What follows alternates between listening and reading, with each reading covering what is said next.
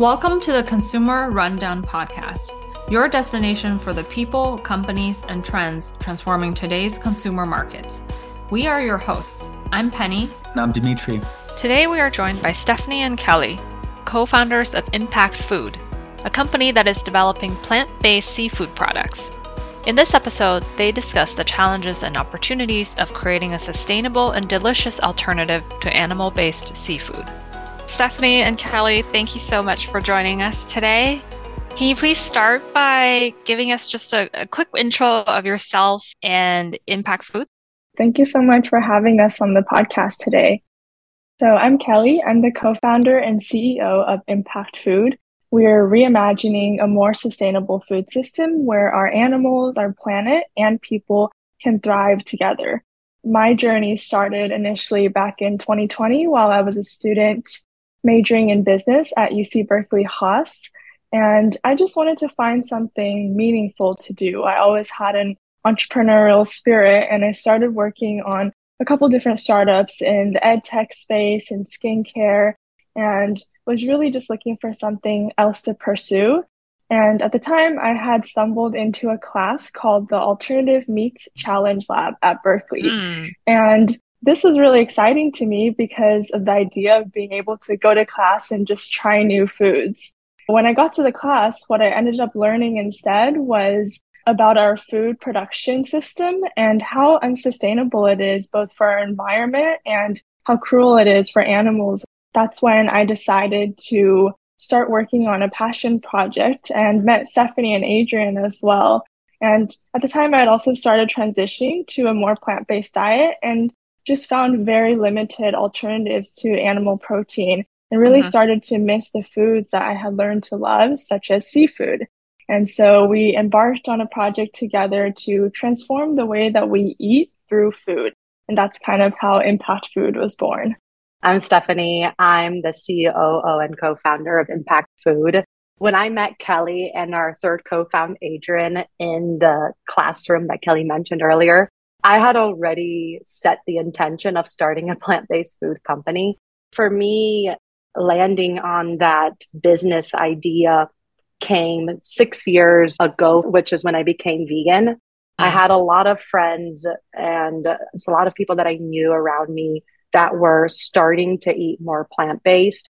And they would always give reasons like, oh, I don't eat pork because they're almost like a dog, or I don't eat octopus because they're extremely intelligent. As people gave me their reasons for specific animals they wouldn't consume, I just realized that for me, it didn't matter how smart or not the animal was, they were all sentient. And I didn't want to contribute to the unethical industrial complex of that is animal farming. Through that, I started thinking, how can I contribute to less animal products? And what can I do to change the way that people think about how they dress, how they eat, how they interact with animals? And luckily, there was this class at Berkeley that ringed a bell in my head like, oh, wow, this is how mm. I'm hmm. going to be able to combine my entrepreneurial spirit with this passion and find people who also have this passion towards protecting animals and our environment and found my co-founders. Very cool. I went to Berkeley myself and I don't remember having this very cool food lab class that you had. So awesome that you had that experience.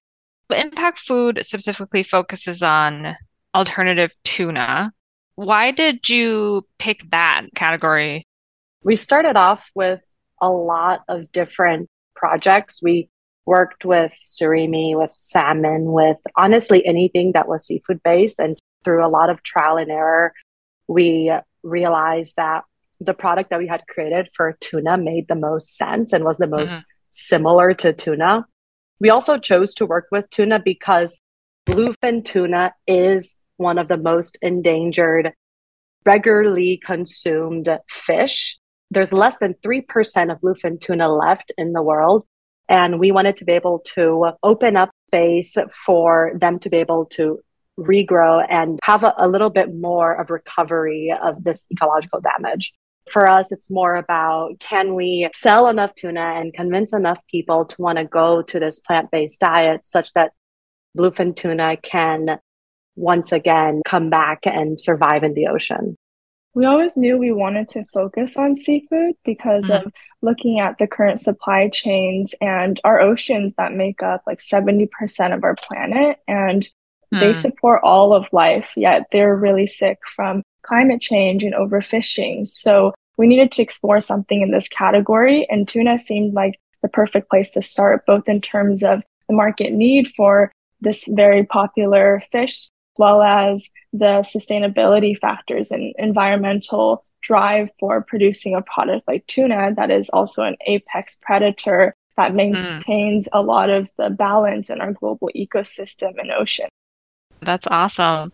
I read or heard about a scary fact quite a few years ago that our generation might be the last one to have sashimi or sushi, that our children might not be able to know what sushi is because of how overfished our oceans are. From that perspective. I'm personally very happy that you guys are tackling this problem.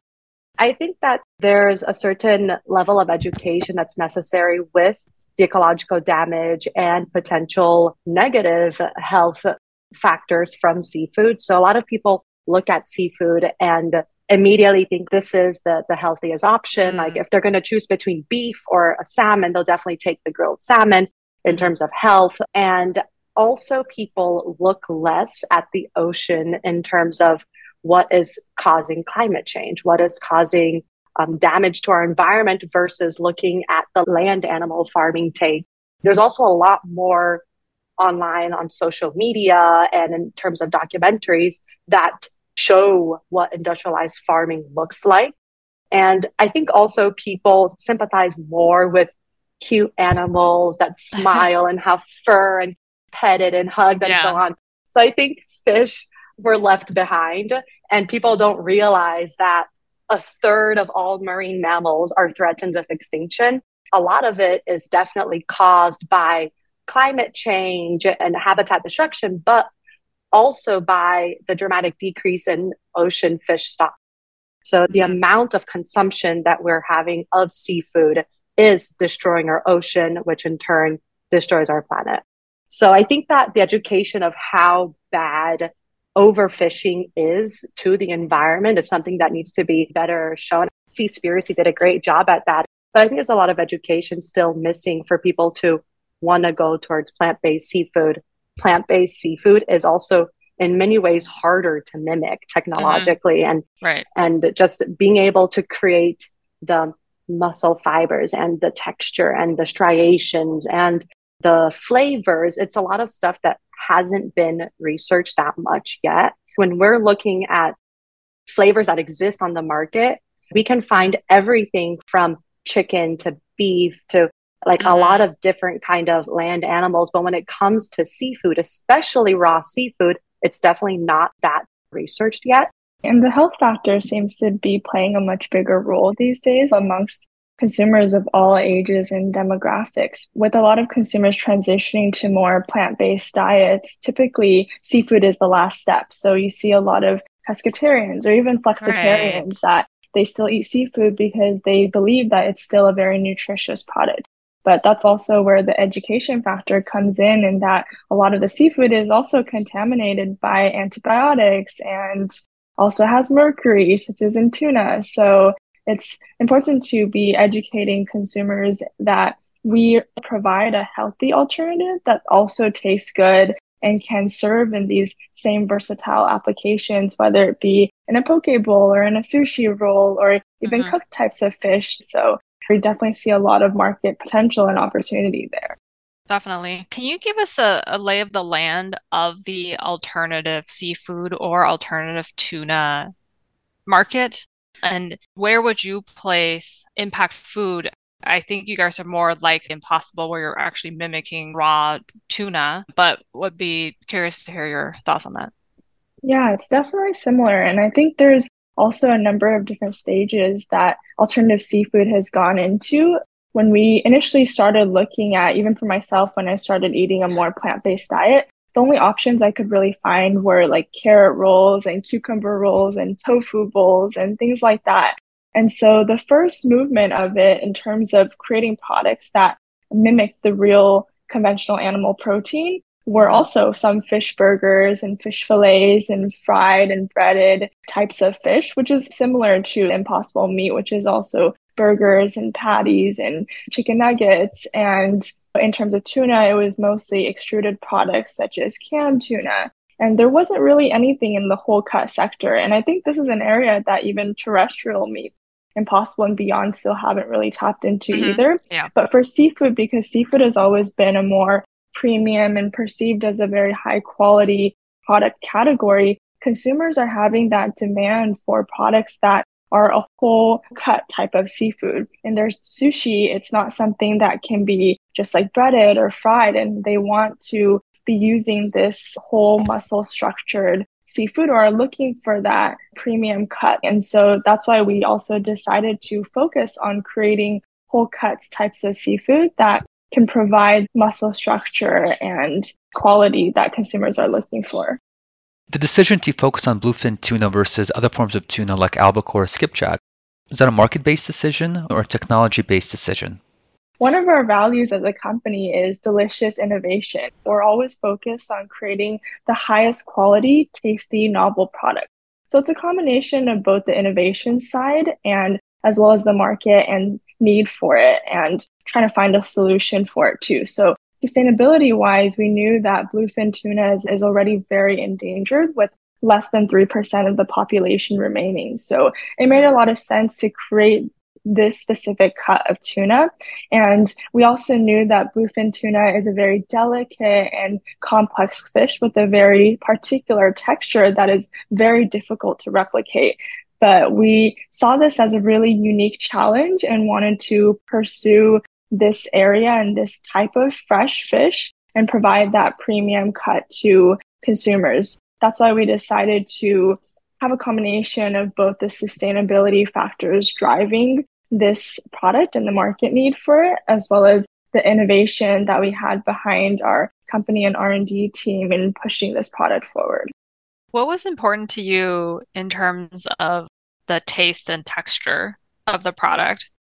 Did you run into any challenges? What's challenging with tuna is that a lot of people have a hard time even describing what tuna tastes like or feels like. They they'll usually say, "Oh, it's oceany and mild and soft," and that's really true. Tuna has a very subtle umami taste, and the more fresh it gets, the higher quality your tuna is, the more subtle that flavor is. I think that really forced us to focus a lot on the texture for a while where for us, the importance was how can we give someone the mouth feel of tuna or the mouth feel of what they expect in a tuna roll or a mm-hmm. tuna poke or dishes that usually you'd eat with raw tuna. And I think that focus on the texture really led the development and the way towards an amazing product that we have today.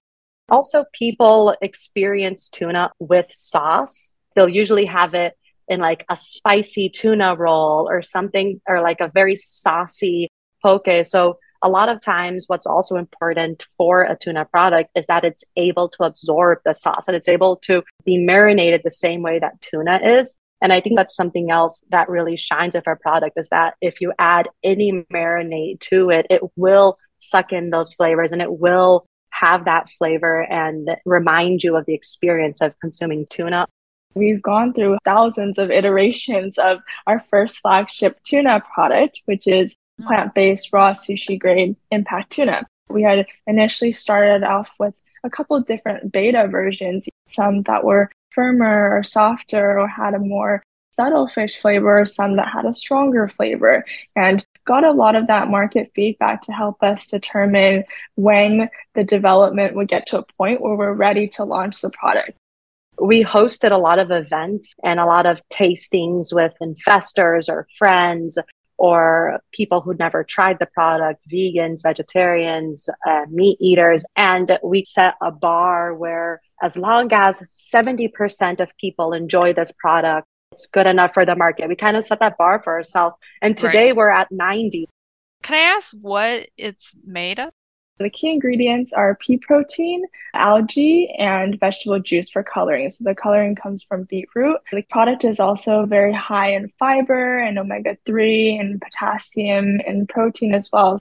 less cholesterol, um, lower fat, and overall is a very substantial and comprehensive nutritional product. We've definitely gotten to a point where we've fortified the product enough that it is very comparable to the nutritional profile that someone would be getting out of a conventional animal based tuna product without any of the antibiotics or mercury or negative factors of the fish.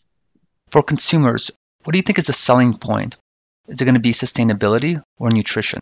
There's a lot of studies that already show that one out of every three Americans already consume mostly plant based meals in their mm. week. Mm. And they're very interested in trying new plant based products. But what holds them back from plant based proteins, as opposed to just plant based meals in general, is the flavor, the texture factor. They're scared of it not tasting good. And the higher price point, which usually these products have. People already care about the environment and they already care about their health. They're choosing these healthier, more environmental choices, but they don't want to make choices that don't taste good. And I think that that's where our product will shine because our product does taste amazing. Today, you sell directly to restaurants. How did you make that decision? Do you kind of have to do a lot of education and convincing restaurants to try your product? So, starting out when we looked at seafood as a category, seafood is something that typically consumers are eating outside of their home rather than preparing mm. something at home, especially something in the raw seafood category. That's why we saw restaurants and food service as the perfect place to start. And we've always been really inspired by Impossible Foods that started off with working with restaurants and chefs. We're pursuing a similar approach where we're starting with some limited market activations because mm-hmm. we're essentially reinventing the seafood experience. And because food is such a social and cultural experience, chefs are the best way to curate that experience for consumers and help them to integrate it and learn how to use the products by first having the chefs incorporate it into certain dishes and consumers going out and experience it then they'll be able to learn how it can be easily incorporated into their daily lives. What's the biggest objection that you have to overcome from chefs when you pitch them the opportunity to use plant based tuna in their dishes or on the menu? I think in the past, it was they want to maintain the authenticity of their dishes and of what sushi is known to be and what poke is known to be. But today, chefs that have in the past not been interested have reached out to us saying that now they get so many vegetarian and vegan consumers at their restaurants that they do need to ha- start serving these kind of alternatives. That initial hurdle of coming over can plant based products be quality products that taste good and feel good? Mm-hmm is where we have that initial barrier. But I think we've already passed that with a lot of the chefs that we've been talking to. Have you encountered any chef partners that were just not willing to try? Definitely, there have been some restaurants, but it was also along the lines of the authenticity. I think starting out, it was a bit difficult to educate them. And we also had to learn how to message and communicate this type of a new product and new experience to chefs and restaurants. And so mm-hmm. there were some restaurants that would tell us that they already have other vegetarian or vegan options, cucumber rolls and carrot rolls. Mm, so why would they right. need this other plant based alternative that isn't something that they already have? But mm. what they started to realize is that consumers were starting to look for products that could actually provide the full nutritional profile of animal protein and can also taste like the animal protein with that same experience. And as we started to market this more as a new seafood experience, it started to bring a lot more excitement and interest from these chef partners, along with the request from their consumers that is increasing significantly. Like even in the Bay Area, what we've had been seeing was some restaurants with around 20% of their customer base frequently requesting vegan or vegetarian options. And many of those people aren't even vegan or vegetarian. They're just maybe flexitarian or looking for a healthier right. option one day of the week. So definitely been a lot more interest in that space. Yeah, that's a really good point. We have several friends who are vegetarian and there are definitely types of cuisines that work better that if we go out to dinner with them we always gravitate to like mexican is a really good example And sushi is typically not part of that list just because there are no mm-hmm. good options, right? Like you can have a cucumber roll, an avocado roll for $30 here in LA and just be hungry like 30 minutes later. Why would you turn down an alternative seafood option that is just as filling and, and tasty? So I, I think this could really help open up this cuisine to this group of people who, who normally wouldn't go to sushi restaurants. And for restaurants, it's also just introducing a new revenue stream. What we've heard yeah. from some restaurants is that if I can bring on this many more customers, why not go for that additional opportunity? They're always looking for ways that they can cut their costs and also bring in some more revenues and more customers. And with our product too, because it's at parity with conventional tuna or could potentially become even cheaper as we scale. It can also help restaurants to cut the cost. The market for plant based seafood is around 50 million. It's projected to grow to around a billion in the next 10 years. From your perspective, what is it going to take to succeed in this market?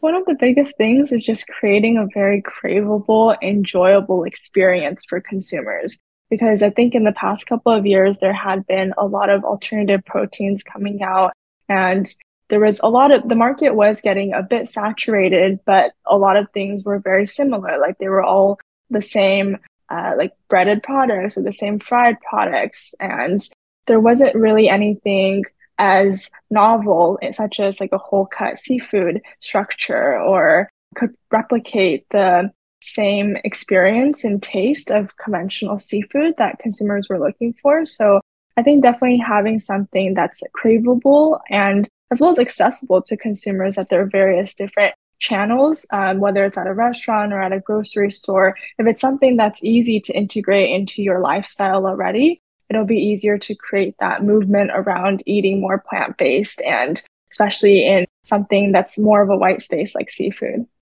There are a lot of competitors out there. Do you pay attention to what they're doing?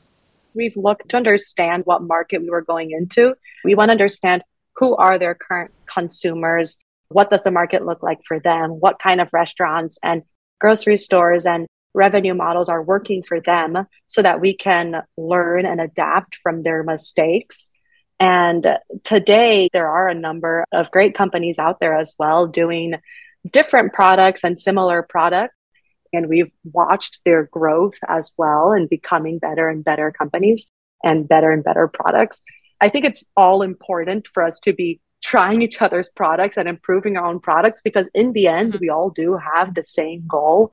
We all mm-hmm. have the same mission of protecting our oceans and helping people consume less animals. I think it definitely helps to drive a lot of innovation as well in the space. And it's really mm-hmm. exciting to just see more products and more people working towards the mission of saving our oceans and creating a more sustainable food system. So we're definitely cheering everyone else on and all working together towards the same goal. I love that. Can you share your future plans or goals for growth and expansion? One of our biggest goals is really to just make our products accessible everywhere that consumers eat, which is globally around the world. So we've always had a very global strategy, like working with our partners, strategic partners in Japan, and exploring how market penetration there might look like. And so for us, it's not only about creating very delicious and high quality, consistent products, uh, but also being able to make them accessible both in terms of price and geographies and locations that we're getting into and so we're starting off with restaurants and food service and helping us to build out this brand presence and start to educate the consumer as we create this movement. Mm-hmm. But eventually we would want to get out into the mass market and have as many mouths try our product as possible and have as many different applications as possible because food is such a cultural and uh, social thing that is prominent in every single cuisine around the world you have great examples of success with Impossible and Beyond growing so quickly. Can you still follow that playbook? I think that one thing that does change between how Impossible and Beyond win about things versus companies that are coming out today is like a, a generational thing where back then maybe people were less caring about the environment or less understanding of plant based products, or they were used to plant based products that weren't that great that are like in the frozen section of the grocery store and so on. So I think that today people have higher expectations of plant based products. I think that pushes everyone that is working in this space today to have to come out with great products to start with. And I think consumers are also more aware of why these companies exist and the overall brand and character of the company has to be more relatable to the consumer, right? It's way more common to be creating TikToks about our process and showing our behind the scenes and look at us delivering our product because that is the truth. That is what we're doing. But today it's way less about let's be secret and let's be professional and let's make this look like a corporate business. And it's more about let people join in and tune in to exactly how much work is being put into creating this amazing product and right. let them just follow our journey and enjoy it at the end. Even with Impact Food, our goal is really to be able to empower consumers with this choice to make an mm-hmm. impact through what they eat.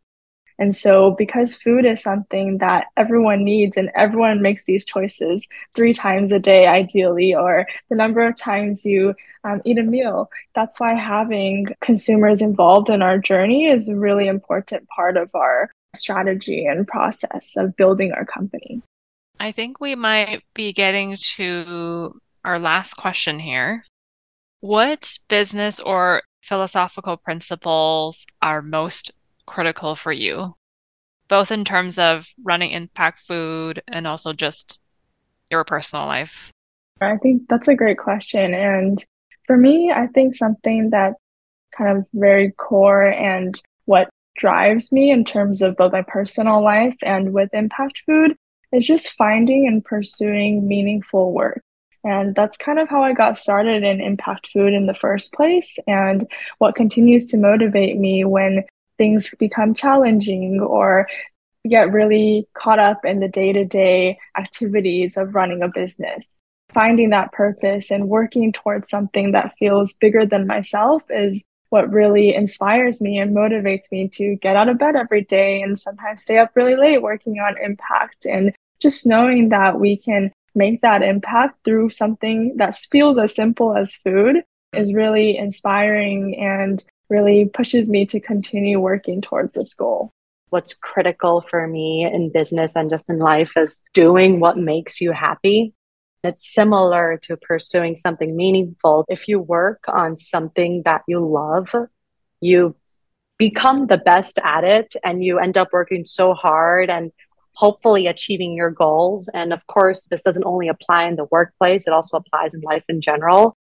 So just taking whatever that risk is towards happiness, which takes a lot of courage.